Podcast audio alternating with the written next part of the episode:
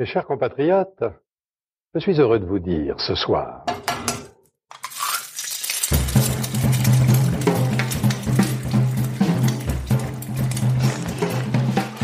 Bonjour et bienvenue dans À Poil, le podcast qui met à nu les chefs.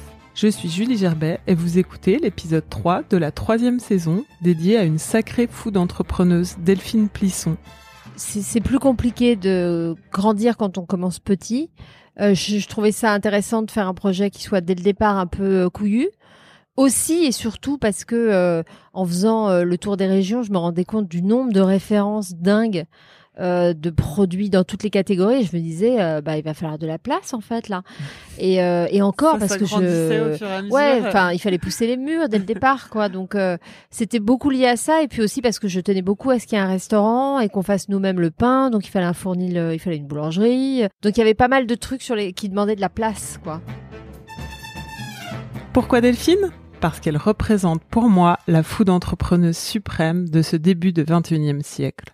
Sa maison Plisson, c'est le supermarché rêvé. Je peux passer des heures à en arpenter les rayons, à baver devant les vitrines de fromage et à hésiter devant les pots de confiture. Dans cet épisode, Delphine parle justement avec humour de confiture, de mode et de saucisson. Cet épisode a été enregistré en live dans sa maison Plisson de la place du marché Saint-Honoré. Avant d'écouter, petit rappel, comme les chefs, j'aime bien les étoiles, donc n'oubliez pas de nous noter sur Apple Podcast en lui en décernant un maximum. Bonne écoute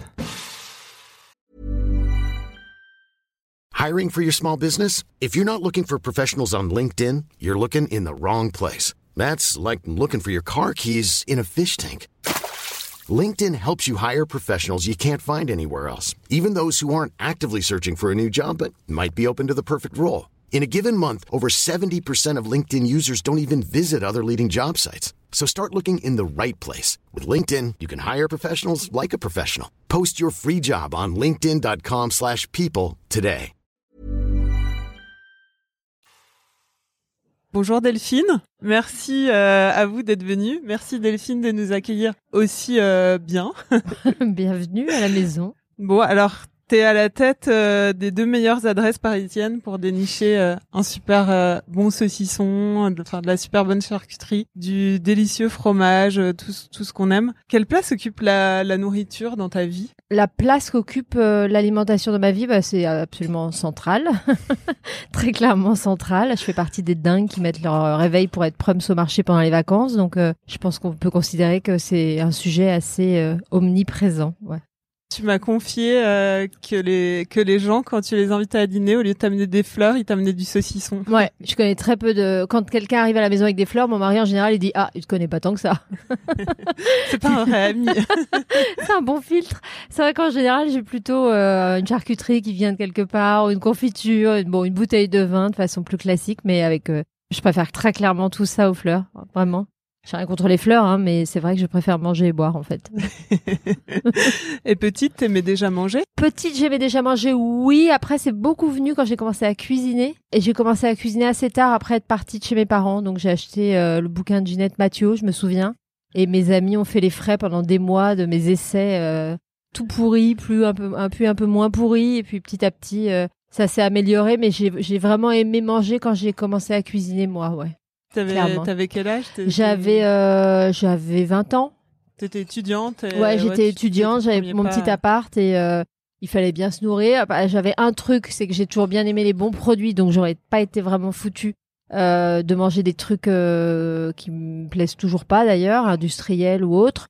Donc je prenais quand même le soin de, de me faire une petite tambouille et puis j'avais évidemment pas mal de potes donc c'était quand même plutôt chouette de pouvoir recevoir aussi quoi. Tu t'imaginais, euh, c'est vrai que tu t'imaginais pas épicière, tu t'imaginais libraire quand tu étais jeune?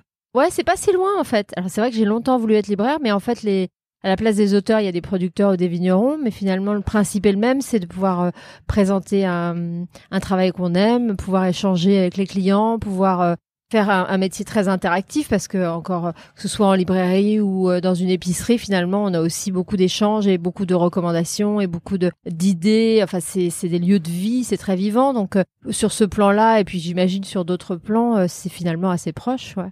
Et donc c'est à New York je crois que t'as as eu cette idée enfin que t'as pas eu cette idée mais que malgré toi T'as découvert euh, Dean DeLuca qui t'a inspiré quelques années après euh, pour monter la maison Plisson? Ouais, en fait, j'étais stagiaire à New York à la fin de mes études et euh, j'étais physiquement dans New York, pas très loin de Dean DeLuca qui est euh, sur Brooklyn, euh, sur Broadway, dans Soho. À l'époque, c'était vraiment un lieu hyper inspirant, hyper beau. je trouvais ça juste brillant. Les produits étaient bons, le staff avait l'air content d'être là, la musique était super. J'avais pas beaucoup de sous, mais je pouvais m'offrir une cup de soupe. Même la cup de soupe, c'était déjà euh, super classe. Avec la, la petite serviette en papier, je ressortais de là, j'y passais des soirées entières à regarder, à écouter, à me promener. Je trouvais ça vraiment génial. Et en fait, je suis surtout rentrée en France en me disant qu'un jour, un lieu comme ça existerait à Paris et que ça serait génial parce que c'est quand même le pays euh, de la gourmandise, euh, de de de la de la gastronomie et puis sans doute un des pays les plus riches en terroirs euh, et en en produits alim- d'alimentation de qualité quoi. Donc euh, j'étais persuadée qu'un jour ça arriverait pour des raisons diverses et variées. Ma vie professionnelle s'est orientée dans un autre euh, monde et j'ai passé 20 ans à emmerder absolument tous mes potes en leur disant un jour quelqu'un va faire un truc comme ça à Paris, ça va être vraiment super. Et puis euh, et puis je l'ai jamais vu arriver quoi. Sans penser que ce serait toi. Non, non, Donc, non. euh, J'avais pas une âme d'entrepreneur euh, du tout. Euh, J'étais salarié, j'ai été salarié pendant 20 ans et je trouvais ça super. Moi, euh, j'étais quand même hyper confortable d'être salarié aussi, donc euh, je voyais pas où- en quoi il y avait un problème. Je faisais un métier chouette dans un secteur chouette. Enfin, j'avais pas vraiment de raison de me plaindre. C'était pas un métier que j'avais choisi parce que je me suis retrouvée dans la mode euh, totalement par hasard parce qu'on m'a proposé un stage chez Agnès B en 93. C'était une boîte super. Je sortais de mes études, je pouvais avoir des fringues gratos. euh, C'était quand même un combo gagnant, quoi. Euh, c'était pas très bien payé, mais c'était très rigolo. Euh, je me suis fait plein d'amis que je vois encore aujourd'hui. Enfin, c'était le tout était chouette, donc j'ai pas remis le truc en question du tout. T'as bossé pour des super boîtes, pour Saint-Laurent, pour Antique Bâti. Ouais, bah j'ai eu le temps. Hein. En 20 ans, t'as le temps de voir 20. du pays, tu verras. Mais euh, eu une super Ouais, j'ai euh, commencé chez carrière ADSV, aussi. après euh, j'étais chez Saint-Laurent, après j'étais euh, euh, chez Bali Barret, chez Antique Batik, chez Sandro, chez Claudie Pierlot, enfin voilà. J'ai passé 20 ans dans ce secteur-là, donc euh, ça passe vite en fait. C'est une fois qu'on les a passés qu'on se rend compte que c'est passé vite, ouais. Mais Et qu'est-ce qui t'a poussé à arrêter? Parce que quand t'as arrêté, t'avais pas encore le projet de Maison Plisson? non, euh, pas concrètement, mais je savais par contre que j'avais bouclé un cycle et que j'étais arrivée au bout d'un truc. euh, ça me plaisait plus en fait. euh, Enfin, ça me plaisait plus. C'est un peu du luxe de se dire ça, mais je me réveillais le mat- je, je me souviens que le dimanche soir, je me disais genre ouais merde, c'est dimanche soir, demain j'y retourne. C'était pas vraiment euh, un truc genre euh, waouh génial, c'est dimanche soir.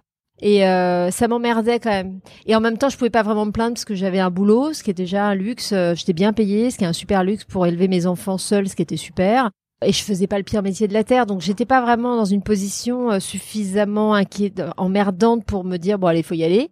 Et en même temps, je, je me connais et je sais que si- à partir du moment où je commence à me dire j'ai pas envie d'y aller, j'ai pas envie de les voir, euh, pff, Je sentais voilà, que c'était la pourvu fin. que ce soit pas ma dernière journée, putain, ça- parce que sinon elle est vraiment pourrie. Euh, c'était plutôt des idées comme ça, donc c'est pas super bon signe. Donc au bout d'un moment, je me suis dit bon, il faut que je fasse un truc. Il s'avère qu'à ce moment-là, le groupe dans le- pour lequel je travaillais, qui était Sandro, Mage, Claudie Pierlot, SMCP, j'ai été informée qu'on allait ouvrir le capital à un nouveau fonds d'investissement. On l'avait déjà fait deux fois en trois ans euh, précédemment. Autant la première fois, c'est hyper excitant. Euh, T'as l'impression d'être Mélanie Griffiths dans Working Girl. Il se passe des trucs. euh, tu parles de chiffres. C'est su- super euh, valorisant. L'impression d'être dans les hautes sphères du truc. Autant la deuxième fois, bah du coup, tu te rends compte que c'est un peu redondant. Et la troisième fois, je me suis dit, ça, en fait, ça, va être chiant, quoi. Du coup, je tr- très spontanément pendant un dîner où on m'annonçait ce, ce projet, j'ai dit non mais moi je, je serai plus là en fait.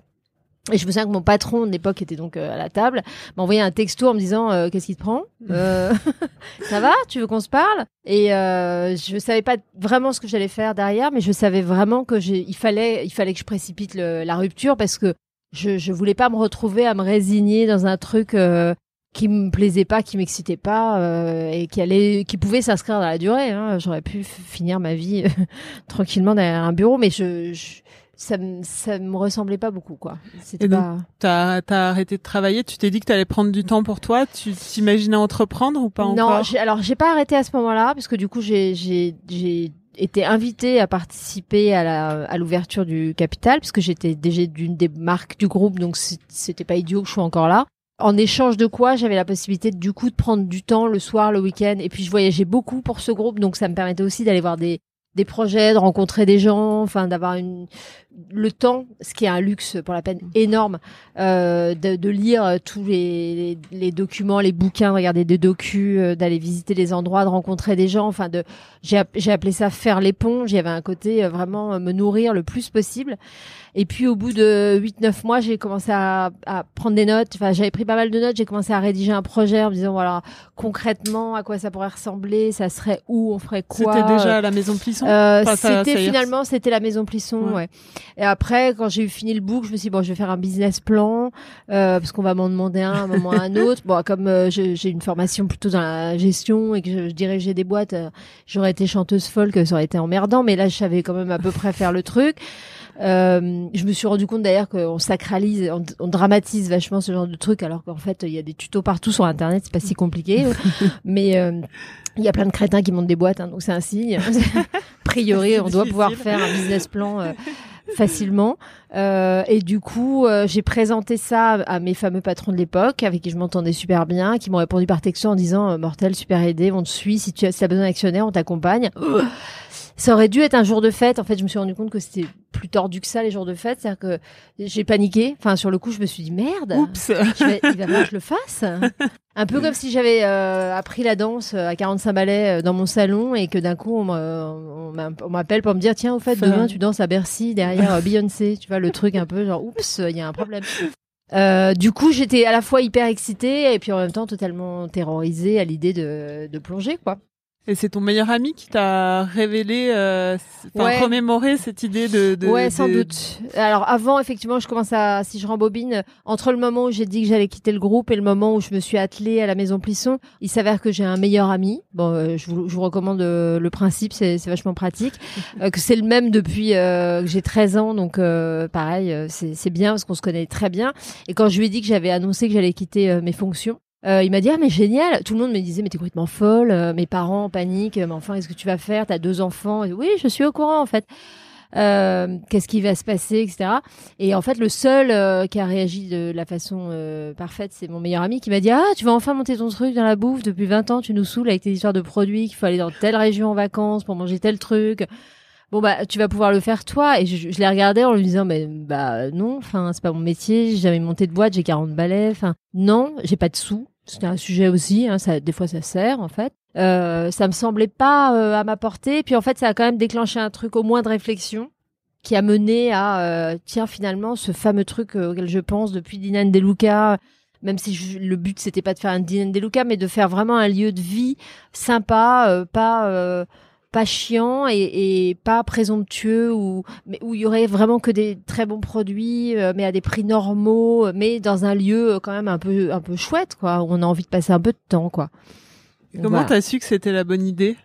Euh, je suis toujours pas sûre.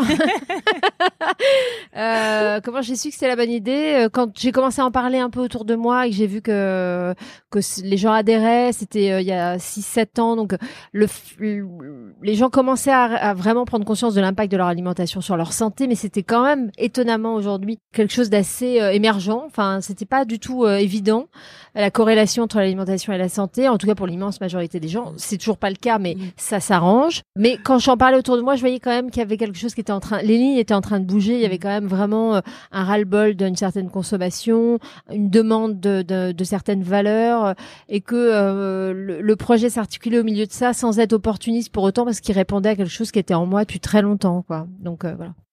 T'as pas eu d'autres idées qui t'ont traversé l'esprit euh, À part la prostitution, de, business. Euh, non, de... Euh, concrètement non. Euh, non, en plus, enfin comme je te l'ai dit, j'étais pas partie spécialement pour entreprendre. J'étais partie parce que j'avais bouclé mon ma boucle dans dans la mode.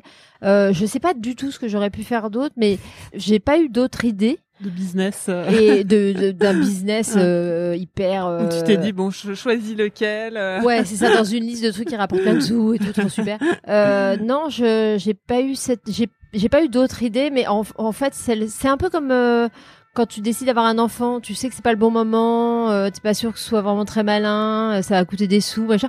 Mais il y a un moment donné, ça s'impose. C'est pas forcément un truc que rationnel, quoi. C'est-à-dire que l'entrepreneuriat, c'est un peu le même principe que la maternité. C'est un truc dans lequel tu te lances, tu sais pas forcément, tu as une vague idée de ce à quoi ça ressemble, t'en as vu chez les autres. Euh, mais après, euh, tu as le droit aussi de, de, douter, de te poser plein de questions et de.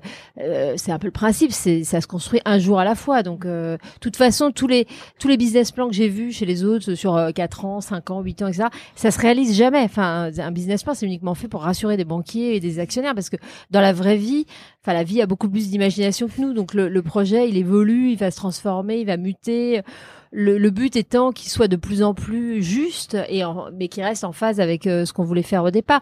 Après, c'est pas un truc qui peut être stratégiquement capé euh, avant euh, d'exister. Il y a plein de trucs qui se règlent in vivo, quoi. T'avais mis quoi dedans? Tu te souviens? Il y a pas très longtemps, je l'ai re-regardé euh, et j'étais assez surpris. C'est vachement, on est vachement proche de ce qu'il y avait dans le book. De ce que tu avais marqué. Ouais, vraiment.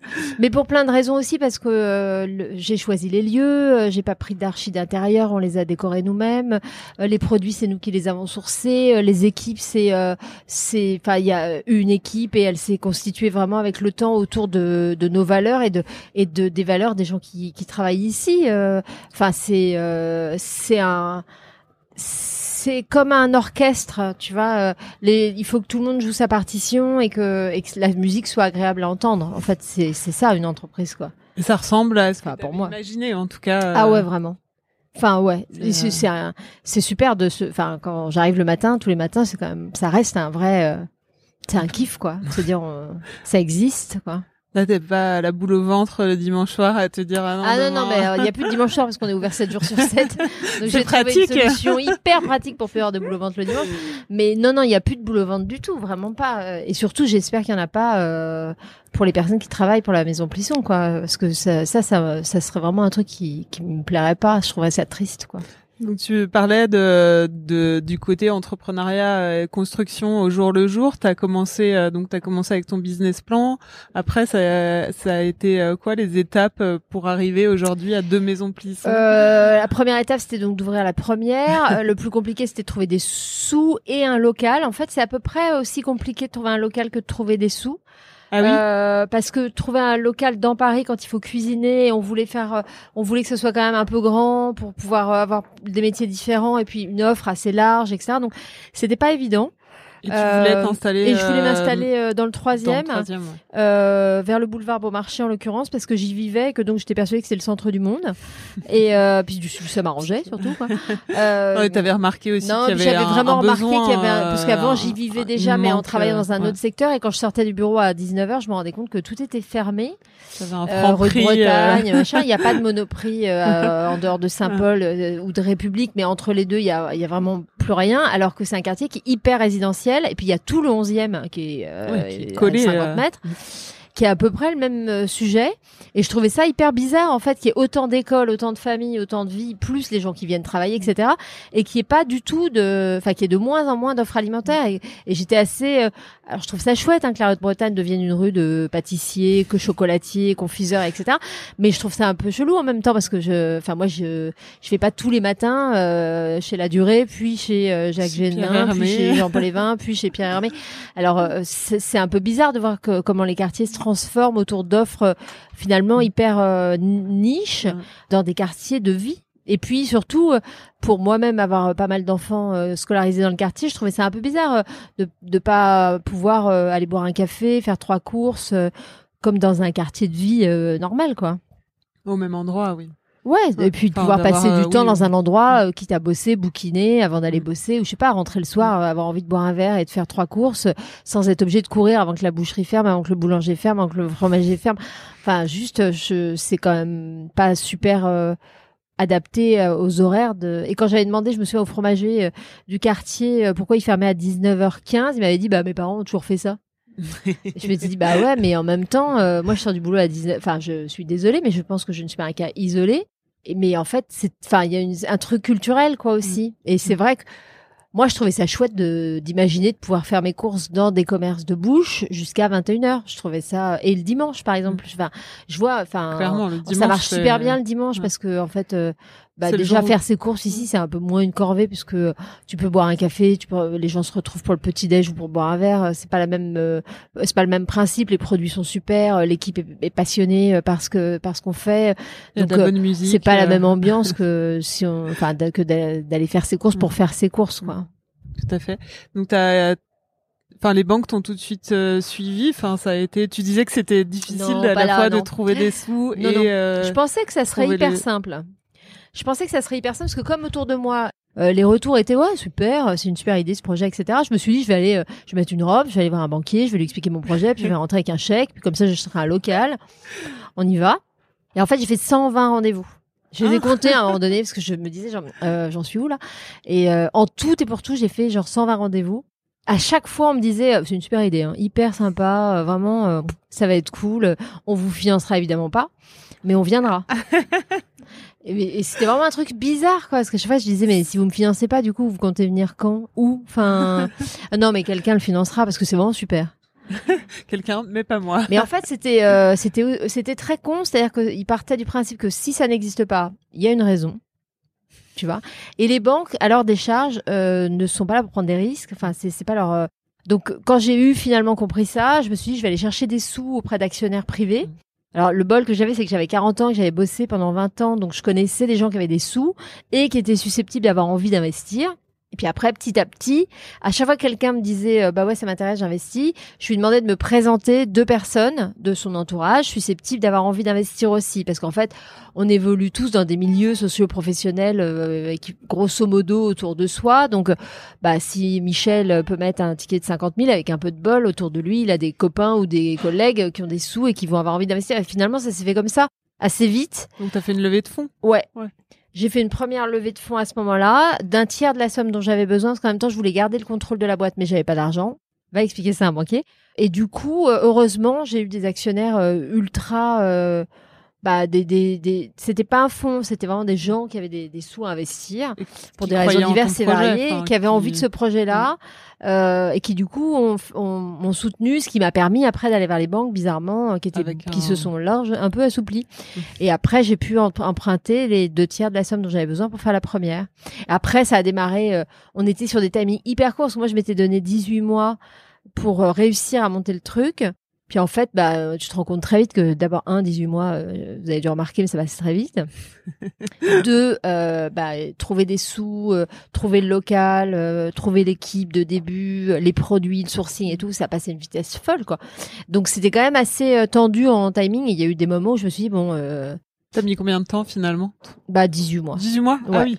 T'as 18 réussi, mois, euh, j'étais sur la ligne euh, d'arrivée. On m'avait, il y a quelqu'un, Jean-Luc Colonna, qui est le type qui avait conceptualisé Merci, entre Ah oui. autres. Il m'avait donné deux conseils. Il m'avait dit, parle-en beaucoup de ton projet, parce que personne te le volera. C'est une espèce de légende urbaine, ça, de si je parle de quelque chose, euh, les gens vont me le prendre et tout ça. Personne te le volera, mais par contre, tu vas te nourrir, te rassurer, échanger. euh, plein de gens vont te donner des idées, des conseils qui vont être utiles aussi, etc. Et alors ça, c'était la première partie du conseil, c'est parle-en à tout le monde. N'écoute personne. C'est la deuxième partie du conseil parce que tout le monde va avoir un avis sur le nom, l'emplacement, euh, la ouais. couleur du sol et tout. Et en fait, tu t'en fous, faut que ce soit, faut que ça te ressemble. Donc à un moment donné, fais-toi confiance. Et il m'avait donné un autre conseil qui était euh, si ça n'existe pas, c'est pas parce que personne n'y a pensé, c'est parce que personne n'y a pensé. Tant mieux, quoi. C'est euh, ça n'a aucune importance. Donc euh, le fait de s'entourer et de de de- d'en- d'échanger beaucoup, ça m'a vachement aidé, ouais, clairement. Ce qui était nouveau aussi euh, par rapport à, enfin, il, commençait à y avoir des petites épiceries de quartier. Ouais, ouais, bien, il y, a, il y en a là, ce qui était nouveau, c'est vraiment le côté euh, envergure. euh, Ouais, moi je voulais que ça soit. euh, euh, je savais que si je faisais euh, petit, c'est plus compliqué de grandir quand on commence petit. Euh, je, je trouvais ça intéressant de faire un projet qui soit dès le départ un peu couillu. Aussi et surtout parce que euh, en faisant euh, le tour des régions, je me rendais compte du nombre de références dingues euh, de produits dans toutes les catégories. Je me disais, euh, bah il va falloir de la place en fait là. Et, euh, et encore ça, parce ça que je fur et à mesure. Ouais, enfin, il fallait pousser les murs dès le départ, quoi. Donc, euh, c'était beaucoup lié à ça, et puis aussi parce que je tenais beaucoup à ce qu'il y ait un restaurant et qu'on fasse nous-mêmes le pain. Donc, il fallait un fournil, euh, il fallait une boulangerie. Donc, il y avait pas mal de trucs sur les qui demandaient de la place, quoi, mais qui faisaient partie pour moi du projet. Enfin, je j'aurais pas voulu faire ça s'il y avait pas eu de restaurant. De la même façon que j'aurais pas eu l'idée de faire un restaurant. Sans les produits autour. Pour, enfin, il C'était un fallait, tout. c'était un tout, c'était tout ou rien, ouais. Et t'as pris beaucoup de soins et beaucoup de temps à choisir les producteurs et les produits?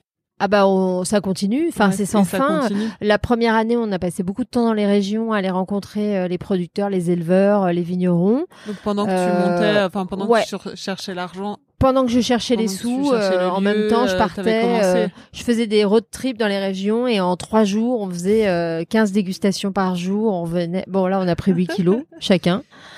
Mais quand même, c'était quand même honnêtement, euh, ouais, c'était vraiment cool, c'était génial. Après, euh, on a, on a, on, on reço- alors à l'époque, c'était très compliqué de se faire échantillonner parce que les producteurs nous disaient, mais vous êtes qui, vous faites quoi? Enfin, vous voulez manger gratos, en fait?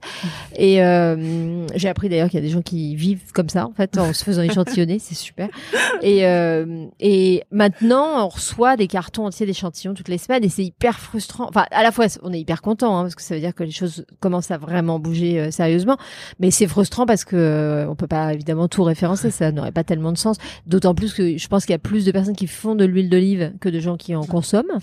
Il se passe pas une journée sans qu'on reçoive la meilleure huile d'olive euh, de France, de, de partout, Mm. hein, d'Italie, d'Espagne. Idem pour les confitures. Si vous pouviez Ah oui. arrêter tout ce qui est production de confitures. On en reçoit quand même euh, vraiment euh, énormément. C'est les deux produits. euh, on- quand on reçoit un colis de confiture, on fait hey hey parce qu'en plus on goûte tout hein. par principe et on goûte tout à l'aveugle. Donc à chaque fois, on, on s'oblige quand on reçoit des nouvelles références, on les confronte à des références qu'on a déjà et on regoute tout à l'aveugle. Ah oui, pour, euh, Bah, pour refaire une la sélection. meilleure, en fait, ouais, enfin pour essayer d'être objectif sur la sélection Ouais. parce que le but était dès le départ d'éviter euh, bah, de choisir un produit parce que c'est une marque qu'on aime bien ou que c'est un chef qui s'est mis à faire des conserves ou que il y a un packaging sympa. Enfin, ça reste. euh, J'ai pas inventé le marketing, donc euh, c'est un peu le principe quoi. Le produit séduit avant d'être goûté. Je trouvais ça intéressant qu'on puisse le choisir sans le goûter. Euh, pff, sans le regarder. Donc euh, ça, c'est ça, ça serait cool. Mais moins non. Juste Enfin, je sais pas. euh, à l'œil. Euh, non, juste à l'œil, c'est ça. Non, ça c'est moche, on le prend pas. Mais résultat des courses, c'est un peu là inconsciemment que je voulais en venir, c'est qu'on a pas mal de, on a eu pas mal de produits au début qui étaient hyper bons, mais hyper moche. Et euh, du coup, on a fait aussi tout un travail avec les producteurs pour euh, les aider, les accompagner, etc. Parce que malgré tout, en fait, tu te rends compte que plus les gens savent, plus les producteurs savent que leur produit est super bon, moins ils investissent ou ils font des efforts sur le packaging parce qu'ils sont convaincus du truc. Et même nous, on fait beaucoup de dégustations. euh, Bah, on fait Ouais, des enfin. dégustations tous les jours, tous les week-ends. On fait venir les producteurs aussi pour qu'il y ait un vrai euh, échange, quoi. Mm, mm, mm. Et quels sont tes critères Enfin, quels sont les critères? Donc, il y a le goût. Ah bah évidemment le goût en un quand même. Enfin en un c'est quand même la qualité intrinsèque du produit. euh, tu vois, Euh, il faut quand même effectivement il y a un mot hyper Ah, ça va compliqué pour dire ça, mais euh, Euh, souvent, le- ça effectivement, on, utilise, on, on ne goûte même pas les produits dans lesquels il y a des additifs, par exemple. Mhm. Après, on n'est pas des ayatollahs du truc, hein, euh, mais euh, on essaie quand même de, de vraiment tout vérifier quand c'est bien quand c'est bien renseigné. Après, une fois que ce filtre-là est passé, ce qui est crème déjà beaucoup, euh, le goût bien sûr, et puis en fonction des produits, euh, la mâche, la, la texture, la longueur en bouche, euh, les arômes. l'idée qu'on s'en faisait et puis ce qu'on trouve. Alors on a des grilles de notation, c'est assez simple tout en étant finalement pas si euh, pas si simplet. On est toujours au moins quatre ou cinq lors des dégustations. Ouais, parce que je suis pas convaincue du principe oui. du palais parfait. Enfin, tu vois, je pense que l'oreille, il paraît le- que l'oreille parfaite euh, existe. Le palais parfait, j'entends tellement de gens prétendre avoir le palais parfait que j'ai quand même un doute, quoi. Y compris des gens qui n'ont pas pas, le- les mêmes goûts que moi, par exemple. Donc, euh, je préfère qu'on soit quatre ou cinq parce que du coup, je me dis si on est tous d'accord, il y a quand même, a priori, il y a une cohérence au moins, quoi. Puis après, évidemment, le prix, euh, les questions d'approvisionnement, de logistique, les coûts d'approche, euh, les DLC, euh, voilà. Euh, après, c'est un métier. Il y a une fille euh, superbe, Momoun, qui fait ça euh, chez nous depuis l'ouverture, euh, dont c'est le métier de référencer, d'approvisionner, de gérer les stocks, euh, voilà. Mais en tout cas, vous continuez à tout goûter, comme tu Ah ouais. disais. et à- Ouais, et puis à- c'est pas la pire partie. Hein. si on pouvait faire que goûter, je pense que tout le monde serait d'accord. Et donc, on arrive à 650 producteurs à peu près Ouais, il y a à peu près 650 euh, alors producteurs, éleveurs, euh, vignerons, Enfin, je- je tout producteurs au sens confondu, large. euh, ouais, à peu près. Ouais. Et Donc 80% français, un peu plus de 80% français. Et 7000 produits à peu près? Ouais, ça varie selon les Ah. saisons, mais c'est au moins, euh, je crois qu'on est à 5005 à Beaumarchais, on est à peu près à 6000 ou 6005 euh, ici, ouais, à. Saint-Honoré. je regarde Anne, qui, me- qui est ma voix off. Et je me demandais le nom de Maison Plisson, euh, tu l'as trouvé tout de 6000. suite Ah, euh, Le nom ou le nom? je, je passe. euh, Ah, je le passe nom de la Maison. Plisson? Le nom de la Maison Plisson. Si je l'ai trouvé tout de suite, Oui. paradoxalement, oui. En fait, je, je, il fallait bien trouver un nom. Euh, je voulais surtout pas mettre mon nom de famille. Donc c'est le nom de qui? C'est le mien en fait. Oui, Mais euh, en- en- entre nous, quand j'en parlais avec mes potes et euh, quand on commençait à travailler sur le projet, on l'appelait la maison parce que euh, l'idée c'était quand même le fil rouge, c'était la maison quoi, qu'on se sente bien, que ce soit confortable, que personne se sente exclu ou se dise Ah, c'est pas un endroit pour moi, c'est trop machin, c'est trop bidule.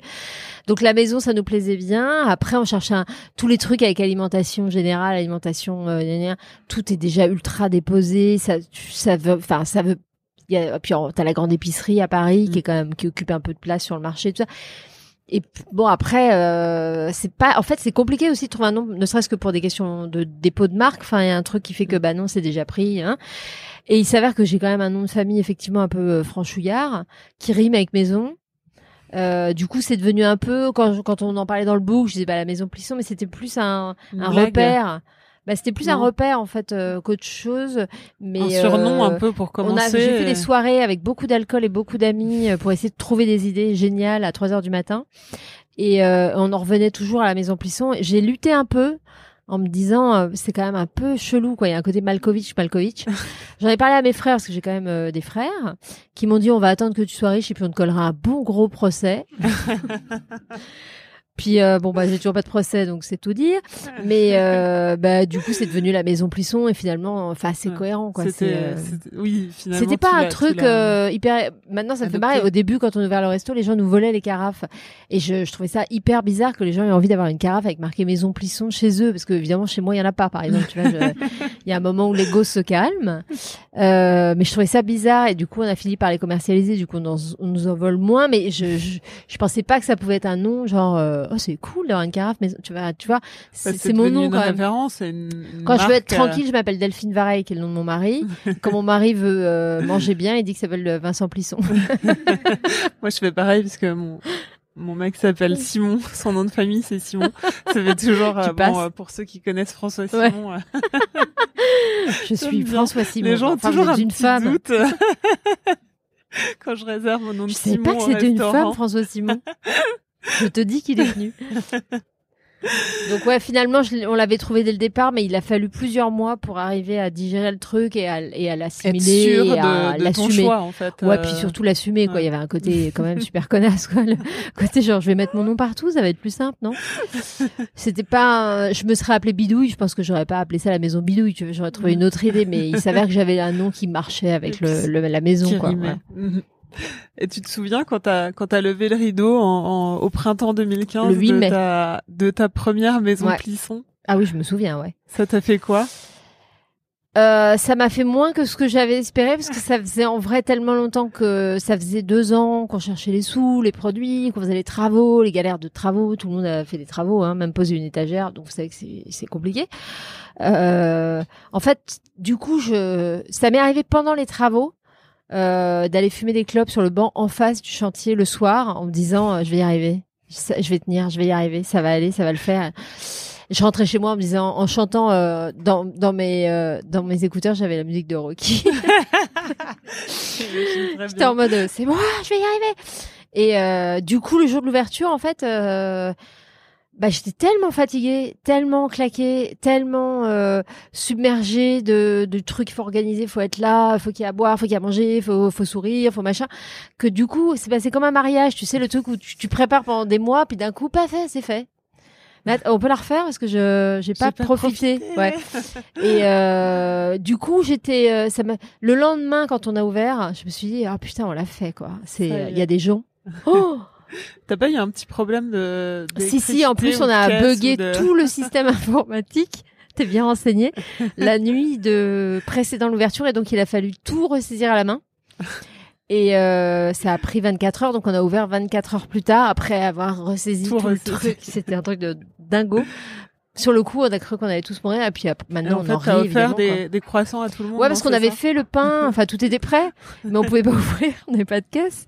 Du coup, on offrait des baguettes, des croissants. Euh... Mais c'était après coup, c'était marrant. J'ai l'impression que t'as un truc quand même pour gérer le, enfin, gérer le, les, les problèmes et que ça coule. Ah, euh, c'est mieux hein, si tu veux être entrepreneur, euh, Ouais. c'est mieux de d'avoir un certain une capacité de résilience, d'adaptation, de Un second degré, un ah bah dixième si degré. moi je hein. panique, euh, bah, ça va paniquer sec dans les dans les rangs.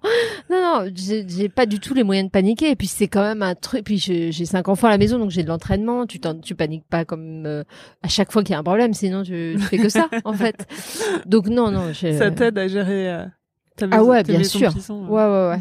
Ouais, c'est un tout. Et puis après, c'est une question de tempérament. On n'a pas tous le même tempérament. Moi, je suis, euh, je suis fatigante, hein, donc euh, il faut, il faut quand même. J'ai fait du sport petite parce qu'il fallait quand même m'occuper. Maintenant, j'ai les maisons plissons, c'est pareil.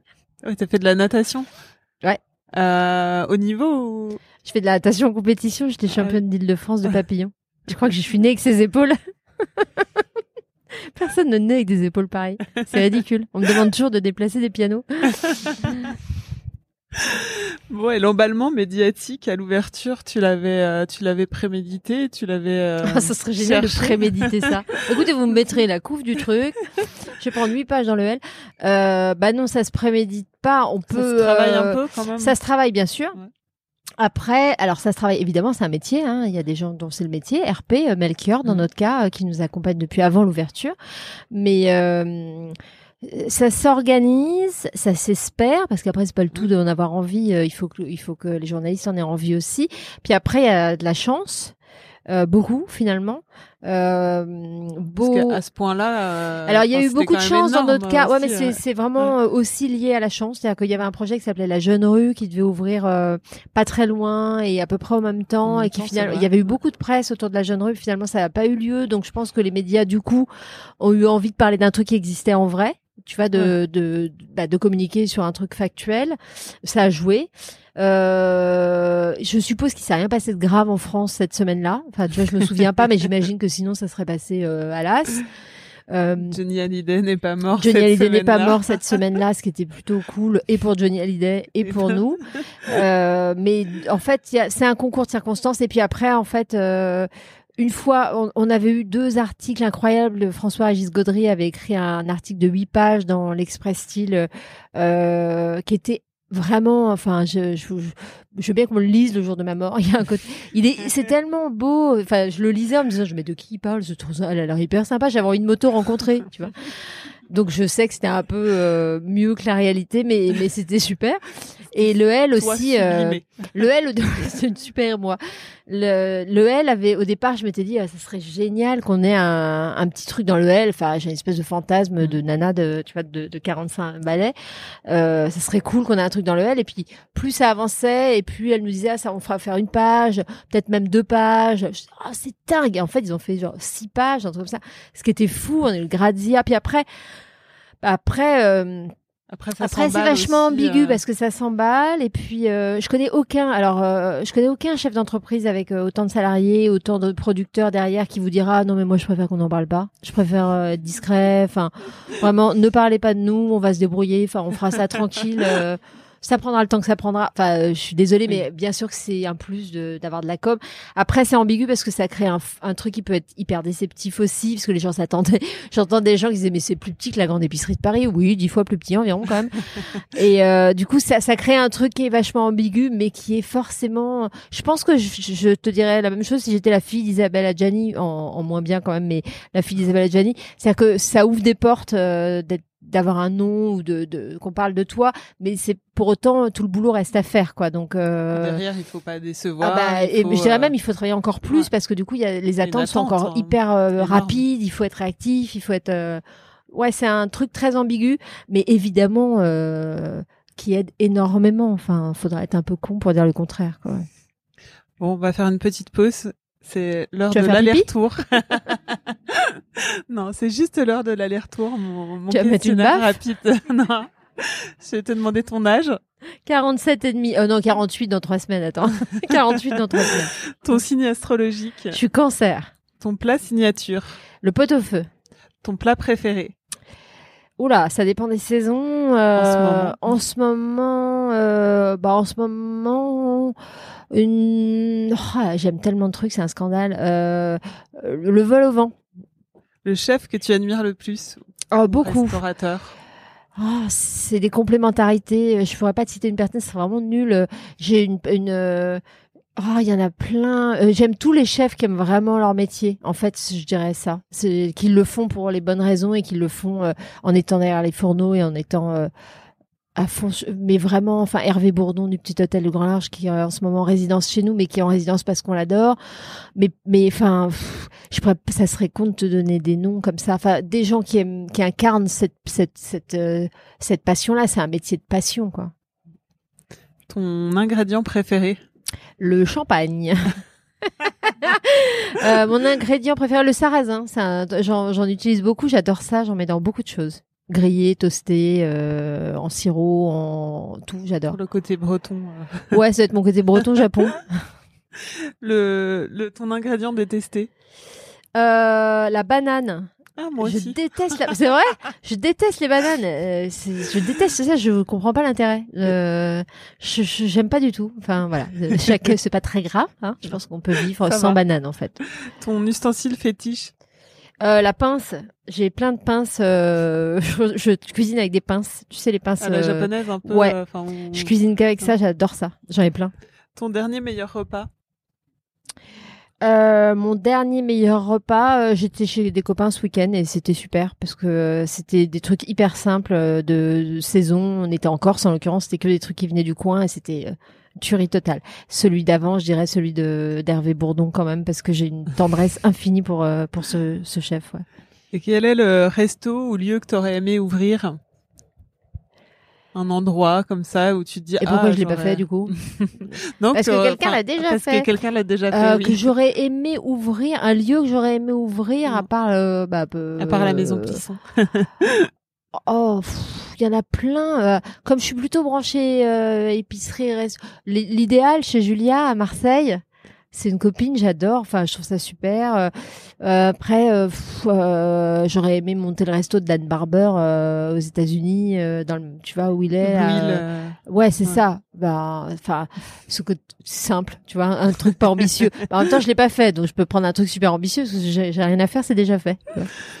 Le meilleur compliment qu'on t'ait fait? Euh, sur mon corps. Gaudry. en vrai, euh, qu'on se sent comme à la maison en mieux quand on vient manger ici ou faire ses courses, ouais. Ça j'aime bien. Et la pire critique C'est souvent très, enfin, euh, quelqu'un qui a pas aimé tel dessert ou qui a pas aimé Oui. un truc ou qui a trouvé que le boucher était pas assez souriant, mais c'est des trucs hyper anecdotiques. J'ai, j'ai jamais eu de critique vraiment méchante euh, globale, euh, tu vois, sur le en truc. Qui, en plus, je retiens pas les trucs négatifs. Alors, si c'est constructif, oui, mais si c'est vraiment pour dire que le sol des, du, des toilettes leur plaît pas, enfin, je, je c'est pas très, ouais, j'oublie hyper vite, ouais. Bon, Heureusement. ok. L'aller-retour est terminé. bon, il y a pile un an, t'as ouvert la, la deuxième maison Plisson euh, où nous sommes en ce moment. Est-ce que c'était, tu l'avais marqué aussi dans le business plan ou, ou Ouais. c'est venu euh, non, c'était même après prévu. En fait, on savait dès le départ qu'il faudrait en faire au moins deux parce que euh, la distribution alimentaire n'est pas quelque chose qui, rap- qui rapporte de l'argent concrètement. La restauration, oui, si c'est fait de façon à ce que ça rapporte de l'argent, mais la distribution, c'est des toutes petites marges, surtout quand on fait des produits de qualité, euh, parce que si ça si ça sort trop cher, on les vend pas, donc euh, il y a quand même une cohérence. Donc, je savais que les frais d'organisation allaient être importants. Euh, bah, il y a des responsables, il y a des salaires euh, importants, donc il, fa- il faut les mutualiser entre plusieurs. enfin, pour faire court, même, enfin, tout le monde vit ça, c'est-à-dire que dans la distribution alimentaire, je mets vraiment de côté la restauration, mais euh, un Monoprix, euh, un Franprix, euh, un Carrefour City gagnent très peu d'argent en réalité. Ce qui leur permet de gagner de l'argent, c'est d'en avoir énormément. Euh, donc la distribution alimentaire part et alors a fortiori sur des producteurs euh, artisanaux, on n'est pas sur des délais de paiement comme si on achetait du Coca-Cola, on n'en a évidemment pas ici. Euh, on n'est pas sur les mêmes prix, on n'est pas sur les mêmes euh, organisations logistiques, donc euh, tout tout coûte plus d'argent, mais c'était un choix. Donc euh, il était évident dès le départ qu'il fallait qu'il y en ait au moins deux. Et euh, après il a fallu la trouver et ça a pris du temps, toujours pour les mêmes raisons. Puis il a fallu la financer, rebelote. Et donc, euh, je savais qu'il y en aurait une deuxième, et je suis contente qu'elle soit euh, aussi grande parce que c'est vraiment cool de pouvoir référencer autant de produits. Oui, t'as plus de place et donc plus de ouais, il y a plus de place, donc plus de produits. Puis il y a les labos. On fait beaucoup plus de choses, on fabrique du coup beaucoup plus de choses nous-mêmes, ce qui est euh, super aussi. Et on jette plus du tout de nourriture. enfin, Bah, il y a une terrasse à terrasse Beaumarchais là-bas, aussi. la- Ouais, après moi c'est un quartier que j'appréhendais un peu parce que pour moi c'était vraiment un quartier de bureau, euh, c'était pas un quartier de vie, enfin c'est pas un quartier de vie, hein, je connais très peu de gens qui vivent place du marché Saint-Honoré. Mais en fait j'étais hyper surprise de voir que finalement si il y a une école dans la rue d'à côté, donc ça m'angoissait de faire un lieu euh, strictement euh, bureau ou quartier chic, un truc vraiment clivant. Et en fait c'est pas le cas parce qu'il y a beaucoup de personnes âgées d'abord qui habitent dans le quartier, qui habitaient là à l'époque où la place ici en et place de la Maison Plisson, il y avait une fromagerie, une poissonnerie il y a 30 ans, donc c'est marrant Mm. comme finalement euh, la retourne. Euh, et puis il y a une école à côté, donc il y a beaucoup de familles. Donc finalement, il y a quand même les mamans, les mamies, euh, les goûters, les anniversaires. Et ça, du coup, on a réussi à recréer quand même un truc ouais. de proximité, ouais. Et il y en aura une troisième ou? Il y en aura encore 243 qui sont prévus euh, sur 2020. Euh, je- honnêtement, euh, je sais, pour l'instant, je sais pas. sais pas. moi, j'ai pas de BP à 10 ans, donc je, il faut déjà. Comme les mômes, enfin, tu vois, j'attends qu'elle sache marcher toute seule et qu'elle soit à peu près autonome ou en tout cas indépendante financièrement, ce qui est pas le cas aujourd'hui, pour commencer à réfléchir à une troisième. Une ouais. troisième. Ouais. Et la première est autonome ou? Elle, elle est, elle marche depuis peu. elle marche au sens, elle est autonome physiquement, sans se euh, tenir la main financièrement euh, depuis peu, ouais. Et il y a un autre chiffre, enfin on va rester dans les chiffres, un autre chiffre Super, qui m'a le 12. impressionné. Ouais.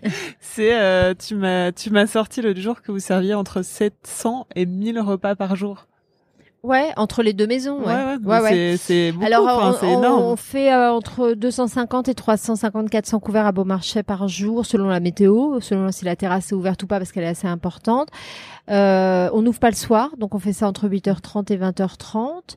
Et à Saint-Honoré, euh, ouais, on complète. Donc en tout, on n'est pas loin de 1000 couverts par jour, en fait, ouais. Ce qui est super parce que, euh, bah, parce que d'abord, ça fait un, c'est ce qui fait un lieu de vie. Enfin, quand les gens viennent boire un verre ou prendre un café le matin, euh, bah, c'est pas la même chose que de rentrer dans un, dans une enseigne de grande distrib. Enfin, il- c'est quand même un peu plus chaleureux. et puis, euh, et puis, ça permet de pas du tout jeter de nourriture. On a zéro casse en Oui. Fruits et légumes, en boucherie et compagnie, parce que du coup, tout, passe au restaurant. Euh, ce qui permet aussi bah, d'être un peu euh, cohérent euh, dans la chaîne de valeur qu'on a souhaité mettre en place. Euh, comme en boucherie, on n'achète que des bêtes euh, nées et élevées en France et qu'on les achète sur pied, on les découpe ici. On a un labo boucherie euh, Ah ici oui. même. Ici, au et deuxième après, sous-sol, hein. c'est Euh, réparti entre ici et Et après, ouais, exactement, on répartit entre les deux restaurants et les deux boucheries. Et puis les bouchers transforment, donc euh, ils font euh, des saucisses, ils font des merguez, ils font euh, des brochettes, ils font euh, des rôtis, ce qui nous permet à la fois de faire tourner la boucherie et aussi de passer toutes les pièces un peu à mijoter, les pièces qui sont un peu plus compliquées à vendre selon les saisons au restaurant. Ouais. Même les abats le jeudi, c'est très pris en l'occurrence. Donc euh, le jeudi, euh, on, on- et on fait, on fait entre. Je pense que ça, c'est, ça, c'est le truc qui me plaît le plus. On fait autant de couverts sans avoir, sans vendre de Coca-Cola. Et je pense que au départ, tout le monde me disait, mais tu peux pas ne pas avoir de Coca-Cola. Les gens ne viendront pas manger, quoi. Bah en fait, si euh, les gens ne sont Surtout pas dans le euh, quartier, idiots, quoi. Ouais. Puis surtout si tu veux, si t'as vraiment envie de boire un Coca-Cola, enfin, tu devrais pouvoir en trouver un facilement autour. Mais chez nous, il y en a pas et je, ça fait partie. On est parfois un peu radicaux dans certains trucs comme ça, mais je trouve ça. euh, Enfin, de la même façon que notre takeaway, l'emballage, on a éradiqué tout l'emballage en plastique, on est passé à la fécule de maïs, au carton. Enfin, je trouve que voilà, c'est intéressant de de d'essayer d'être d'être de faire de, notre mieux enfin, en tout de cas. Ouais. euh, dans cette direction. et- Mais en tout cas, il y a une vraie euh, intelligence, comme tu dis, pour tout. euh, Intelligent, je sais pas, mais en tout cas tout cohérence, cas, ouais. cohérence de- de- mais c'était le principe, le, le, le resto permet ça, bien sûr, et aussi d'optimiser nos marges. euh, Bien évidemment que tu vas, tu gagnes mieux ta vie avec un restaurant, mais d'un autre côté, ça coûte plus cher aussi. Il y a plus de personnel. Enfin, après, c'est des points d'équilibre à trouver. Il y a 11 métiers différents ici, donc euh, c'est, on passe notre temps à essayer de trouver des points d'équilibre. C'est, c'est, c'est le principe, quoi. Et il y a combien d'employés sur les deux maisons? Euh, 120 à peu 120 à deux près, je dirais, cette semaine. 120, ouais. Ça va que t'es comment? T'es quel genre de patronne avec eux? Faudrait demander, faudrait demander aux salariés. Ah bah, je peux dire que je suis une patronne présente déjà. Euh, Du lundi au samedi, c'est ça? Ouais, je suis là Enfin, du lundi. Je suis à Saint-O, je suis à Beaumarchais le matin tôt. Après, euh, je viens à Saint-O toute la journée. Je reste parfois le soir, sinon je retourne à Beaumarchais. Et le samedi, je suis à Beaumarchais. Et le dimanche, euh, uniquement s'il y a besoin, Ouais. sinon je suis off. Ouais. Mais euh, enfin, des fois, je viendrais bien, mais je ne peux point. Mais euh, non, je dirais présente et je- j'espère être. Enfin, je crois beaucoup au. je crois que j'ai été salarié 20 ans, donc je sais quels sont les patrons que j'ai respectés et pourquoi. Tu vois, je crois, je crois à l'exemplarité et puis au, au, à la valorisation, quoi. Je, je, j'ai pas du tout envie euh, d'autre chose, quoi. Et tu te sens bien comme entrepreneur? Ah ouais, ouais, ouais j'aime bien toi ça. qui te rêvais pas Bah non, en entrepreneur. fait, je trouve ça vraiment chouette parce que euh, parce que je peux m'en prendre qu'à moi-même si je fais des conneries, mais d'un autre côté, quand ça marche, bah du coup, c'est quand même assez euh, euh, valorisant fierté, aussi euh, de enfin. se dire que si on, on arrive à apporter le truc et à faire en sorte que les 120 salaires soient payés à la fin du mois, les 650 producteurs aussi, les banques aussi, même si on gagne pas de sous parce que très concrètement, pour l'instant, le projet n'est n'est pas encore complètement rentable. Euh, on fait un Enfin, j'entends beaucoup de gens euh, donner des conseils, avoir des idées sur ce qu'il faudrait faire ou pas. Nous, on, on, on est dans le concret, quoi. On, on fait les choses, quoi. Donc, euh, moi, ouais, je trouve ça vraiment super que que la, les, les producteurs euh, puissent proposer leurs produits ici et soient payés euh, correctement en échange, euh, que du coup les clients euh, puissent avoir accès à ces produits-là et euh, puissent faire le choix d'une d'une alimentation euh, euh, en phase avec ces valeurs-là et qu'il y ait des salariés euh, qui soient impliqués et qui rentrent chez eux le soir en se disant bah ouais j'ai fait un truc utile de ma journée quoi. Donc ça me semble être euh, plutôt euh, agréable à assumer, même si c'est pas facile, mais enfin les boulots faciles sont pas forcément les plus intéressants. hein. Et tu te présentes comment? C'est une question que j'aime bien poser euh, quand on te- quand on te connaît pas et, et qu'on Je te je demande ce que tu fais comme Je métier. suis épicière. Épicière, ça te va bien? Je trouve ça hyper, j'adore. Je trouve ça tellement ça je- chouette d'être épicière. En vrai, je suis épicière parce que ce que je fais le plus au quotidien, c'est de la gestion.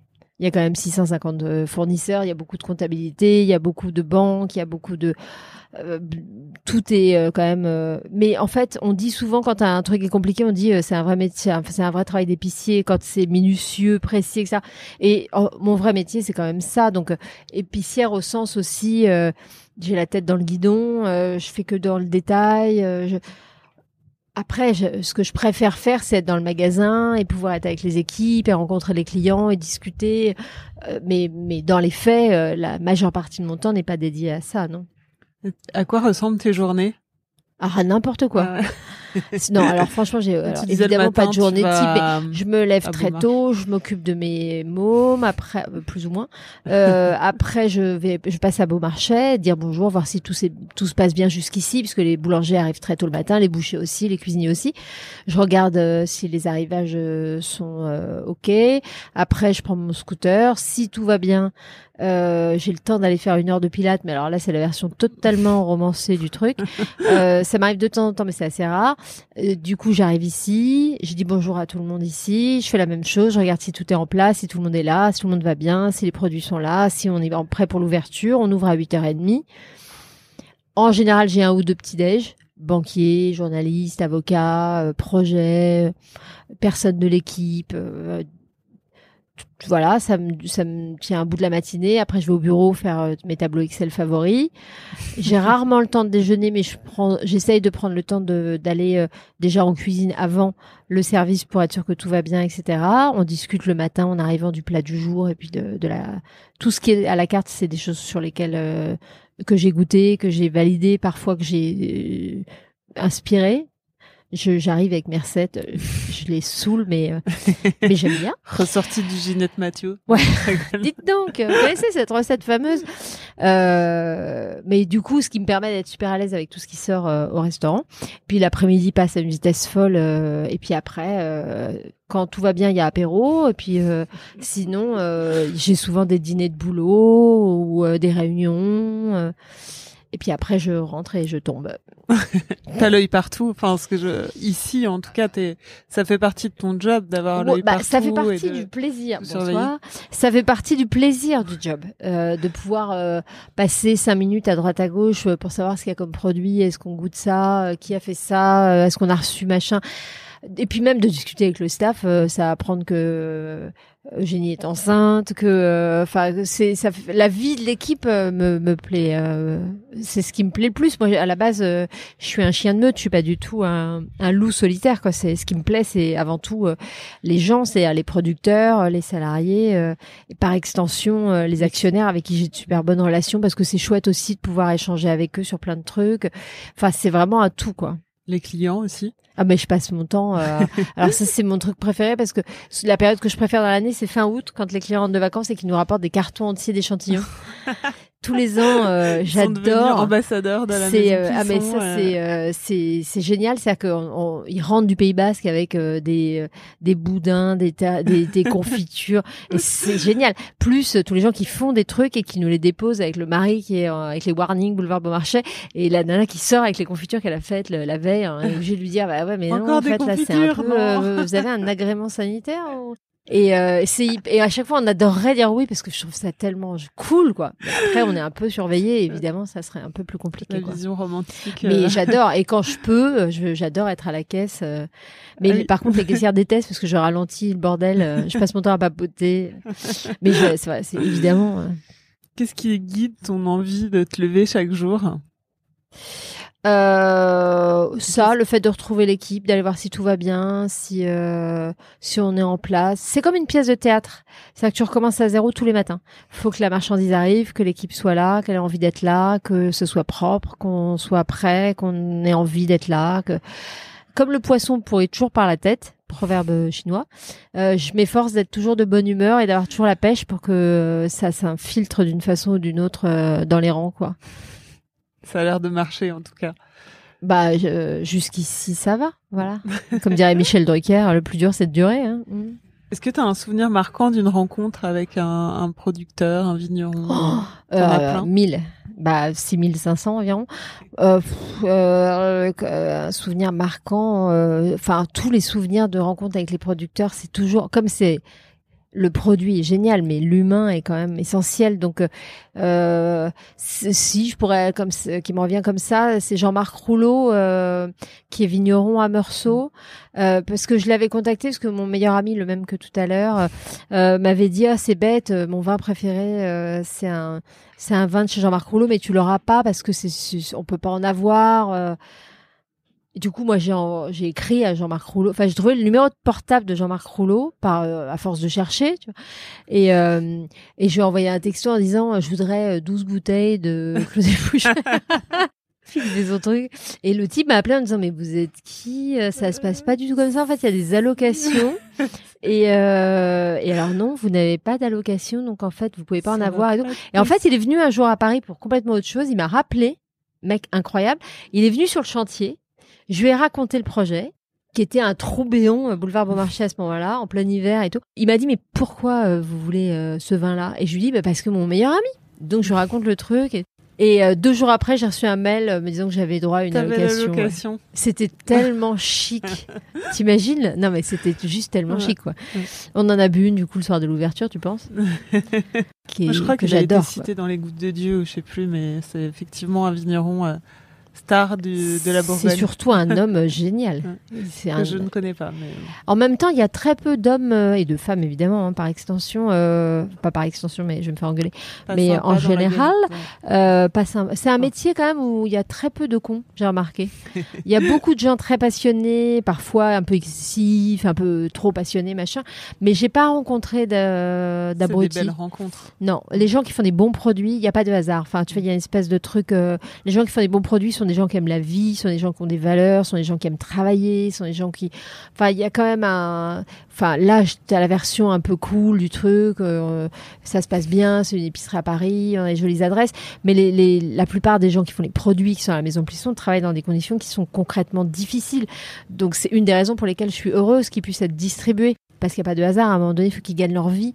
Mais euh, les conditions de travail au quotidien euh, d'un agriculteur... Euh, ah si, bah tu vois, tu me demandais une rencontre. Élise et Thierry Rian, qui sont maraîchers à Carrière-sur-Essonne, à 10 km de la Porte-Maillot. Je les ai rencontrés par l'intermédiaire de Eric Fesneau, qui travaille à, à la revue 180 degrés, qui m'avait dit tu, tu, les adorerais et tout. On a été les voir ça a été un coup de foudre. Il faisait à l'époque, il faisait, euh, il faisait que les marchés. Et du coup, ils étaient, ils m'ont dit ouais, on n'est pas sûr et tout. Puis en fait, on travaille avec eux depuis et et euh, enfin, c'est quand même génial de pouvoir, euh, tu vas soutenir concrètement en fait c'est pas un truc j'ai pas l'impression d'avoir trouvé un vaccin euh, c'est pas un truc d'ego mais je trouve ça cool de d'être dans le concret quoi de, de pouvoir faire les choses quoi. t'es leur ambassadrice enfin bah en fait je suis leur distributrice donc euh, ça leur suffit. Ils, ils demandent pas plus que d'être distribués et de gagner leur vie comme tout le monde quoi tu vois. Mais en plus en étant euh, enfin, il y a il n'y a pas de saloperie ici. Ils vont pas être ils vont pas être mélangés à des produits de, de marques euh, industrielles, ce qui est souvent le cas. Tu vois dans les trucs un peu, euh, je vais pas citer de nom, mais il y a, y a des très gros projets euh, où tu te retrouves à côté de Knacky Ball sur un énorme malentendu alors que tu fais un super jambon. Enfin c'est c'est moi ça ça m'emmerde ça. Et puis après du coup les gens disent oh c'est hyper cher alors que bah non c'est pas hyper cher si tu réfléchis deux secondes au travail qu'il y a derrière, à la qualité des produits. Enfin, et puis le vrai sujet, c'est quand même c'est quoi cher? Enfin, il y a un moment donné, je veux bien, euh, mais euh, moi, je suis hyper à l'aise avec les prix qu'on pratique ici, en particulier sur le frais, parce qu'on compare souvent et qu'on est très souvent aligné sur des monoprix ou euh, qui n'est pas pas cher en l'occurrence, mais en tout cas dont les produits ne sont pas à la moitié de la qualité de ce qu'on fait. Après, ça nous demande beaucoup plus de travail. Parce que nous, comme je te le disais, on achète les bêtes sur pied, on les découpe, on les prépare, donc forcément on les paye moins cher, mais c'est un travail de taré. Mais d'un autre côté, c'est une qualité incroyable. La charcuterie, on travaille uniquement effectivement avec des euh, avec des artisans charcutiers, euh, souvent en région, euh, qui font des, des terrines incroyables, etc. On, on a une qualité de produit qui est insensée et surtout qui est à la fois euh, qui fait son boulot, c'est-à-dire qu'on a un peu mis de côté le fait que manger c'est ça, ça, devrait être une source de plaisir. Euh, c'est quand même un sujet. On, mange deux à trois fois par jour, ce serait pas débile qu'on prenne un peu de plaisir. Et euh, et puis c'est notre santé. Enfin très concrètement, ton aliment est ta première médecine, pour citer. Bref, on s'en fout. Mais dans les faits, euh, qui se met à faire des citations, tout hyper flippant. dans les faits, c'est quand même un sujet de se dire que c'est quand même notre santé. Donc euh, le fait qu'on ait des pubs pour des soldes sur les yaourts ou sur le jambon, enfin moi je trouve ça hyper violent quoi. Sans parler, si tu penses deux secondes aux mecs qui ont fait les yaourts et le truc derrière. Enfin donc non, je, je pense que mal manger coûte très cher, y compris à la société, à l'environnement et compagnie. Euh, et bien manger devrait être normal. Et oui, ça coûte un peu plus cher, mais ça devrait être une priorité dans notre budget, y compris dans notre budget, mm. que de d'accepter l'idée de faire un effort pour euh, bien se nourrir, donc être en bonne santé et préserver euh, notre terre. Je trouve pas ça dément. On sait que dans les années 60, le budget alimentation d'une famille française, c'était 30% de ses revenus. Aujourd'hui, c'est 14. Et on trouve ça hyper normal en fait. Euh, moi, je, je vois pas. Enfin, entre temps, on a découvert qu'il fallait acheter des iPhones et porter des Nike, donc ça a un peu bousculé l'organisation des budgets, c'est sûr. Mais c'est quand même délirant qu'on qu'on considère le budget alimentation comme euh, ça a jamais coûté aussi peu cher. Anecdotique. En fait. Ah non, ça a jamais coûté aussi peu cher. C'est pour ça que les gens ils trouvent ça normal et ils trouvent ça cher. Bah, non, mais ce qui est dingue, c'est qu'en fait euh, les gens, comme tu dis, ne mangent pas mieux qu'avant. Ils mangent éventuellement plus, mais ils mangent. En fait, ils mangent beaucoup moins parce que les produits euh, transformés qu'on trouve dans les supermarchés euh, ne sont absolument pas nourrissants. ils sont éventuellement transformés de façon à être un peu agréable en bouche, mais ils ne remplissent pas du tout leur fonction de, de, de nourrir, de, nourrir et de protéger. ce qui ce qui est quand même un petit peu le, le sujet quoi. Donc euh, le, sujet de l'argent pour moi est indécent dans la mesure où commençons par respecter les terres et les producteurs, faisons peut-être un effort euh, sur nos budgets pour avoir un, minimum de respect pour notre santé et pour la santé de nos proches, de nos enfants, etc. Et euh, en tout cas, moi, je suis hyper à l'aise avec les marges qu'on fait ici, donc j'ai pas du tout l'impression de me rincer sur le dos ni des producteurs ni des clients. Ça, c'est absolument certain, quoi. Bon, c'est quoi la recette du succès d'un établissement comme celui-ci? Euh, l'opiniâtreté, euh, le travail, le travail, l'opiniâtreté. Il euh, n'y a pas, y a, pas de recette, quoi. Ouais. On vient souvent, te, on te sollicite souvent pour avoir des conseils. Euh, tu dis que tu faisais des rendez-vous euh, des fois pour des, des projets, etc. Ouais, ouais, ça m'arrive. souvent. Soit parce que je suis une femme, euh, Très à la mode en ce moment. on me demande souvent. Euh... Bah, alors c'est en fait, au début j'étais un peu euh, euh... contrariée parce que je me disais mais je suis pas une femme entrepreneur. Enfin c'est bizarre euh, cette catégorie quoi. En fait j'ai compris. Euh, du coup je refusais souvent les conférences pour les femmes entrepreneurs et ça.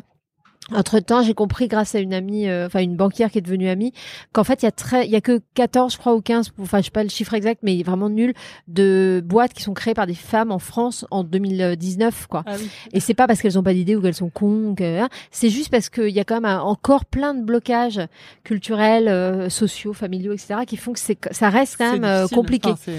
ça reste compliqué, qu'on le veuille ou non. Mais après, je, je il faut, il faut avancer, il faut lutter, il faut il faut, ça, ça va se décanter. Mais euh, du coup, c'est quand même un sujet. Du coup, je, je refuse rarement un, café à une nana qui va m'envoyer un mail en me disant euh, qu'elle voudrait avoir mon avis ou un truc. Après, malheureusement, Euh, je peux pas prendre des cafés, euh, sinon ça devient mon métier en fait. Non, je j'adorerais, mais euh, enfin non, en fait j'adorerais pas d'ailleurs. J'aime bien le faire de temps en temps, mais mais je, évidemment, c'est souvent d'ailleurs euh, c'est des échanges super intéressants euh, pour eux, comme enfin pour eux j'espère, mais en tout cas pour moi, parce que c'est toujours super intéressant d'être confronté à des énergies euh, de construction, d'envie, etc. C'est toujours galvanisant, quoi. Mais tu parlais de quelqu'un, euh, j'ai oublié son nom, Colonna. Enfin, Ah oui, Jean-Luc euh, Colonna. Jean-Luc Ouais. Colonna qui t'avait donné deux- des conseils, deux conseils. Bah oui, mais c'est aussi pour ça que Toi, je le tu- fais. Et toi, avant lui, d'autres personnes. Ah, bah, d'abord, je trouve ça. Les- Alors, je donne pas des conseils parce que d'abord, euh, qui suis-je pour donner des conseils? Déjà, mais en deux aussi parce que en vrai, euh, les, les conseils ils sont valables si tu connais très très très bien la personne. Après, il y a tellement de paramètres, le tempérament, euh, l'environnement, les moyens. L'ambition réelle euh, enfin il y a tellement de paramètres qui t'échappent quand tu rencontres quelqu'un une heure que tu peux pas lui dire tu devrais faire ci ça ça. Puis il y a pas de enfin tu vois s'il y avait une recette euh, je l'aurais appliquée tout le monde l'appliquerait ce serait super simple. Chacun doit construire son truc. Bah, tu vois tout à l'heure je faisais le parallèle avec la maternité mais c'est comme si t'accouchais qu'on disait alors il va falloir faire ça ça, ça. Bah, il y a des bouquins entiers hein. Mais quand tu les lis tu te rends compte que c'est complètement con. Enfin tu vas te faire confiance et puis tu vas avancer. Le seul conseil que je pourrais donner c'est si vous y tenez vraiment beaucoup vous allez y arriver mais ça va vous demander énormément de travail de courage euh, il va voilà faut euh, tu dis alpiniste hein, c'est un truc euh, faut pas lâcher euh, faut faut traverser les tempêtes faut se relever faut faut enfin tu c'est pas euh, c'est pas simple mais si c'était simple est-ce que ça aurait autant d'intérêt? Enfin vous avez quatre heures. J'ai l'habitude de demander une recette euh, de la maison à mes invités. Qu'est-ce que tu fais, toi? Euh, je ferais une salade d'artichaut, euh, tu vois, euh, crue à la mandoline avec euh, marinée dans de l'huile d'olive, du sel, du jus de citron avec un peu de copeaux de parmesan dessus et un verre de blanc. Parfait. Euh, le verre de blanc, pas pour les enfants. On- bon, on y est Quoique. déjà. Dormez bien. Suivant les, les circonstances. Bah, merci beaucoup à tout le monde Merci à venu. tous et à toutes. Merci, Merci, beaucoup. Delphine. Merci beaucoup.